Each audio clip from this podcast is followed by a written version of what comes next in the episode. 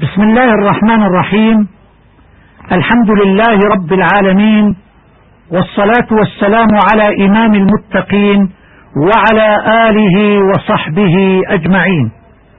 الحلقة السابعة والعشرون من دروس في ترتيل القرآن الكريم. ونتابع تلك التعاريف المختارة الذي كتبها الدكتور أحمد حازم تقي الدين.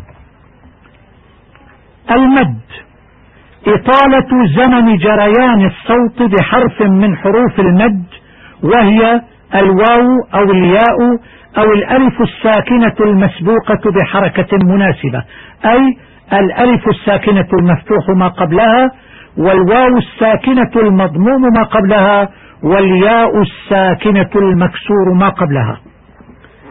المد الأصلي هو الذي لا تقوم ذات الحرف إلا به ولا يتوقف على سبب من همز أو سكون. مد البدل هو المد بعد حرف الهمزة أو أن تسبق الهمزة بحرف مد. مد الصلة إشباع ضمة أو كسرة هاء الضمير المتصل الواقعة بين متحركين بحيث يتولد عنها حرف مد يجانسها. مد العوض هو الوقوف على تنوين الفتح بالألف المدية ومقداره حركتان. مد التمكين ياء متحركة بعد ياء مدية أو واو متحركة بعد واو مدية أو ياء مشددة وبعدها ياء مدية. المد الفرعي هو المد الذي يتوقف على سبب من همز أو سكون. المد اللازم هو أن يأتي بعد حرف المد سكون أصلي.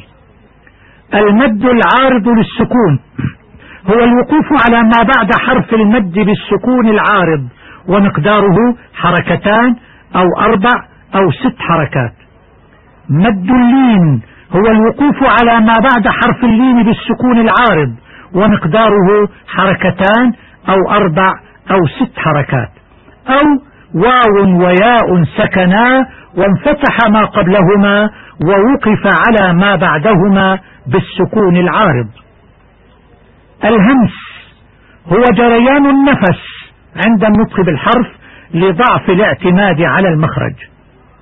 الجهر هو حبس النفس عند النطق بالحرف لقوة الاعتماد على المخرج. الشدة هي حبس الصوت عند النطق بالحرف لكمال الاعتماد على المخرج. الرخاوة هي جريان الصوت عند النطق بالحرف لضعف الاعتماد على المخرج. الاستعلاء ارتفاع اللسان إلى الحنك الأعلى عند النطق بالحرف. الاستفال انحطاط اللسان إلى قاع الفم عند النطق بالحرف. الإطباق أن ينطبق أو يلتصق اللسان أو أكثره على الحنك العلوي عند النطق بالحرف. الانفتاح تجافي اللسان أو أكثره عن الحنك الأعلى عند النطق بالحرف. الإذلاق الاعتماد على طرف الشفة أو اللسان عند النطق بالحرف. الإصمات ثقل النطق بالحرف. الصفير صوت زائد يخرج من الشفتين عند النطق بالحرف.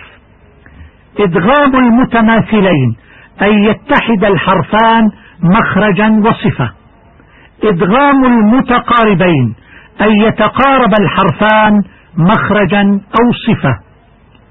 إدغام المتجانسين أن يتحد الحرفان مخرجا ويختلفا صفة. الحروف النورانية هي الحروف التي افتتحت بها بعض السور وقد جمعت في صح طريقك مع السنة. التفخيم عبارة عن سمن يدخل على جسم الحرف أي صوته فيمتلئ الفم بصداه.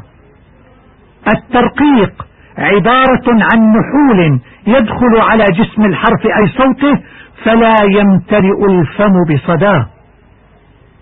الألفات السبع هي الألفات التي تثبت وقفا ورسما وتسقط وصلا ولا تكون إلا في آخر الكلمات المنصوص عليها. اللين واو وياء سكنا وانفتح ما قبلهما. الانحراف ميل الحرف بعد خروجه إلى طرف اللسان. التكرير ارتعاد اللسان عند النطق بالحرف. التفشي انتشار الهواء في الفم عند النطق بالحرف. الاستطالة امتداد الصوت من أول اللسان إلى آخره والاستطالة هي مخرجية وليست صوتية. أمثلة مختارة. أمثلة على الجمع بين الساكنين عند الوقف والانتباه إلى عدم تحريك الأول والتلطف عند الأداء. ومن المعلوم أنه لا يلتقي في اللغة العربية ساكنان إلا في حالة السكون الأصلي الذي بعده سكون عارض وهذا يحدث عند الوقف فقط.